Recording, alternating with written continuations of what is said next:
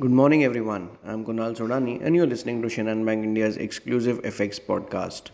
The US economy grew and expanded at an annualized rate of 3.2% during the third quarter, above the 2.9% of the previous estimate. But on the other end, if we talk about UK economy, they shrank at a faster than anticipated pace with a Q3 GDP down by 0.3%. The news fueling speculation the UK's recession will likely last throughout the upcoming year. And I think that was one of the trigger points. Uh, the cable went lower towards 1.20 levels. US initial jobless claims rose to 216k below the 222k of the market consensus, while continuing claims fell for the first time in weeks from almost around 1.678 million to 1.672 million.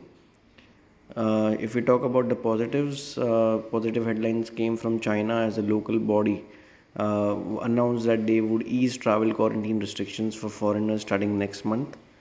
Uh, while the US Senate approved a 1.7 trillion dollar government funding bill and passed it through the House, where it is also expected to pass.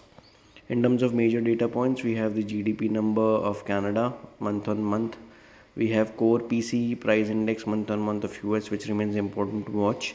We have the new home sales and revised consumer sentiment numbers of the US as well. Uh, if we talk about the broader uh, macros, uh, Brent crude price is still staying in that consolidation range, but around $81 per barrel. Uh, while uh, the dollar index is still moving at around 104 uh, half levels. 10 year US Treasury yields did bounce towards 3.70 uh, while uh, the solid economic data also fueled worries that the Fed will hover at restrictive levels for longer than many participants may have hoped. So broadly for dollar rupee, we expect this consolidation to continue for some more time between 80 to 60 to 83.10. So that's all from my side, friends. Wishing you all a very happy and energetic day. Thank you.